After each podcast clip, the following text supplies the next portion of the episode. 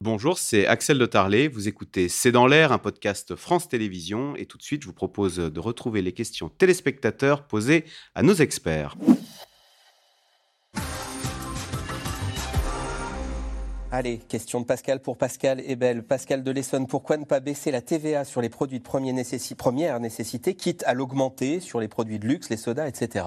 Alors la, TVA, elle est déjà à, plus de 20% sur les produits de luxe, donc on est un des pays où la TVA est la plus importante, donc ce serait compliqué de l'augmenter encore plus qu'on élargisse l'assiette, en fait, on, a quand même mis, il faut le dire, sur les fruits et légumes, c'est qu'à 5,5. Donc, euh, on a quand même fait déjà beaucoup de choses pour que les produits de première nécessité se soient faibles. Donc, en effet, il faut un écart de TVA selon les types de produits. Ça permet de rediriger la consommation vers des, produits plus vertueux. Mais euh, augmenter la TVA encore plus euh, sur des produits qui sont cités là, ça serait compliqué par rapport aux pays qui sont juste à la frontière. En fait, on, y aurait des, on irait chercher des produits à l'extérieur, on les commanderait sur Internet donc c'est pas si simple que ça. Les Français fréquentent-ils plus les restos du cœur? La réponse est oui, je le disais en, début d'émission, plus 22% de bénéficiaires. On peut peut-être s'arrêter sur, euh, sur deux phénomènes, de plus en plus de jeunes, Anne-Sophie Alsif, et de plus en plus de femmes seules avec des enfants et des bébés. C'est l'occasion de rappeler que c'est la collecte ce week-end et que les restos, euh, notamment, alors alimentaires bien sûr, mais ont besoin de produits d'hygiène pour les enfants, si jamais vous, vous passez en supermarché. Euh, voilà, s'arrêter sur ces deux phénomènes, les jeunes et les femmes seules avec enfants. Tout à fait, hein, et comme je le disais, c'est deux depuis le Covid. Donc, euh, euh, c'est vraiment les populations qui ont été le plus paupérisées avec le Covid et qui, là, ont eu après l'explosion du coût de l'énergie et qui maintenant se prennent l'alimentaire. Donc, ça, c'est vraiment une très grande difficulté pour l'augmentation du taux de pauvreté des moins de 25 ans. Alors, il y a des aides, il y a des choses ciblées, mais comme on le sait, c'est des populations qui pèsent beaucoup moins politiquement.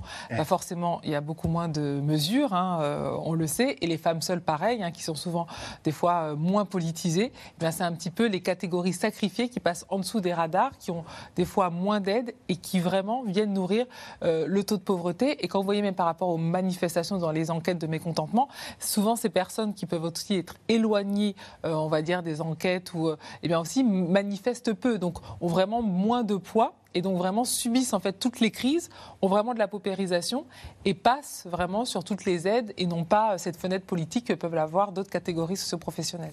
Flavien Nevy, Christophe Loirecher, le chèque alimentaire de 65 euros a-t-il des chances d'être mis en place par l'exécutif? C'est plus qu'un simple panier anti-inflation. Ah mais là, je ne peux pas répondre à cette question parce que je ne sais pas en fait. C'est vrai qu'on a quand même le sentiment que les pouvoirs publics, le gouvernement, hésitent depuis plusieurs trimestres, maintenant quasiment un an, sur les mesures à adopter et qu'il est gêné aux entournures parce qu'il n'y a pas de solution idéale qui puisse répondre effectivement, notamment sur les jeunes. Je crois que la vraie priorité, c'est les jeunes et les classes populaires.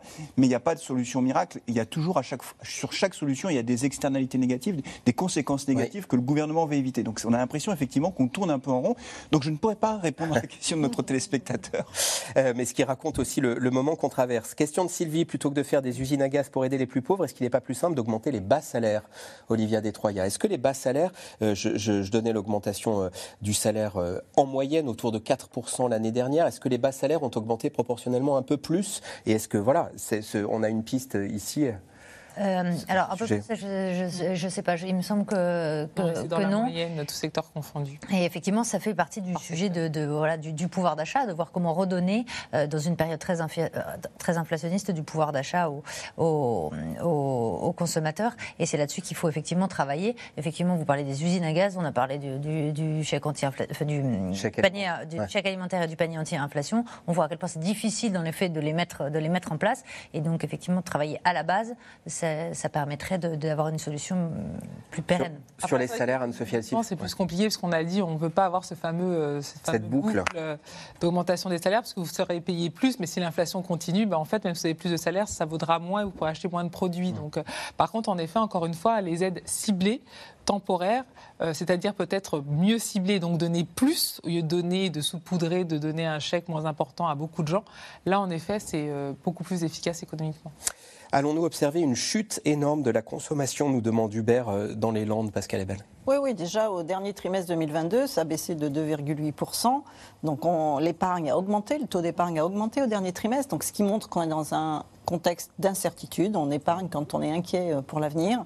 Donc oui, a déjà sur l'alimentation, moins 4,5 hein, euh, dans l'année 2022. C'est que les gens arrivent à manger moins, en fait, hein, ou changent de régime alimentaire. Et, ça va dans le sens d'une diminution. Il y a des secteurs qui sont déjà touchés, l'habillement euh, qui diminue. On l'a vu avec toutes les, oui, les faillites. les, unes après les, autres. des, des, magasins. Donc oui, il y aura, on dit que peut-être, alors d'ailleurs, la grande, la grande distribution a misé sur ça en disant les gens iront moins au restaurant. Ils mettront plus dans euh, l'alimentation, dans la grande distribution. Mais voilà, il y, a des secteurs qui, euh, en effet, vont diminuer. C'est pour ça que je dis que ça va avoir un, impact sur les autres secteurs. Donc il faut que tout le monde se mobilise. Ce qu'on voit aussi, c'est qu'ils gaspillent beaucoup moins. Euh, c'est la raison de la baisse de volume en grande surface. Elle est aussi liée au fait que les gens font attention à ce qu'ils achètent et que là où ils ne finissaient pas forcément leur tranche de jambon ou leur paquet de jambon, ils vont, ils vont jusqu'au bout. Et on le voit dans l'alimentaire, on le voit dans le non alimentaire avec la seconde main. Oui. Aussi, on parlait des nouveaux modes de consommation et des nouveaux concepts. La seconde main et les plateformes de seconde main, aujourd'hui, c'est dans le top 5 des euh, sites e-commerce les plus consultés et les plus utilisés en France. C'est dire à quel point euh, euh cet anti-gaspi est devenu euh, une habitude dans le, quotidien des Français. Flavien Neuvy, sur cette question Oui, c'est exactement ça. L'économie circulaire est aussi une grande gagnante, si je puis dire. Je pas, on ne peut pas, parler de gagnant, mais en tout cas, l'économie circulaire, le marché de la seconde main, les, les gens sont actifs, réactifs. Il ne reste pas les bras ballants. Les, Françaises et les Français essaient de trouver des solutions. Le marché de la seconde main, c'est j'achète des produits d'occasion pour les payer moins cher, mais je vends aussi les produits dont j'ai plus l'usage. Et on voit que ça se développe extrêmement fortement. Donc la réponse à la crise, elle n'est pas uniquement sur la recherche du bas prix, elle est euh, multi-critères, si je puis dire. Il y a de multiples solutions. Et l'économie circulaire qui se développe beaucoup sera certainement une réponse qu'on verra encore croître au cours des prochaines années. Et dans la série des contradictions de notre époque, la question d'Alain, comment croire qu'un nouvel acteur, on a, on a passé ce reportage sur tout juste, comment croire qu'un nouvel acteur avec des prix cassés dans l'alimentaire puisse proposer des bons produits Parce qu'il y a aussi une recherche de qualité. Euh, voilà, comment, comment on arbitre ça? Est-ce que euh, bas prix veut dire forcément mauvaise qualité? Non, pas toujours, pas toujours, mais les consommateurs sont très attentifs à ça, hein, parce qu'on a des consommateurs qui sont des consommateurs experts. Ce qui est très, très intéressant, c'est que en fonction de leur achat, ils peuvent faire des arbitrages très différents. C'est-à-dire que sur tel type de produit, ils vont rechercher le prix bas, et sur tel type de produit, au contraire, ils vont chercher à se faire plaisir et donc mettre un peu plus d'argent. Et c'est le même consommateur. Donc on ne peut plus mettre les, gens dans des cases, en fait. ils ont, des, comportements qui sont très spécifiques en fonction du moment, en fonction du produit acheté. Mais c'est vrai que le prix bas, euh, si ça se traduit par une moindre qualité, en général, les consommateurs, euh, ça, ne dure pas très longtemps, ça marche pas très longtemps. Pascal Ebel, sur cette question, sur cet arbitrage prix-qualité Alors c'est vrai qu'en fait, il n'y a, pas du tout de lien. Hein. Ça a été montré notamment dans l'alimentaire, avec l'arrivée des hard discounters, ça a été étudié par l'ANSES. Il n'y a pas de différence de qualité, parce que même, euh, notamment chez Aldi et Lidl, c'est des produits allemands qui avaient une qualité qui pouvait même être meilleure que les autres. Donc il n'y a pas de risque en allant dans ces magasins-là d'avoir une qualité alimentaire. D'abord, il y a des réglementations très fortes, donc euh, c'est la même, la même qualité. Allez, il nous reste une trentaine de secondes, Anne-Sophie Elsif. La dernière pour vous, pour faire la synthèse. Est-ce qu'avril et mai risquent d'être pires que les semaines que nous venons de vivre? Alors, euh, normalement, non, globalement. Après, dans l'alimentaire, les hausses vont continuer. Voilà, parce que le, résultat des négociations se met, se met en place progressivement. Merci à tous les quatre d'avoir participé à cette émission. C'est fini pour ce soir, c'est dans l'air. C'est Caroline Roux qui vous retrouvera lundi. Je vous souhaite un très bon week-end.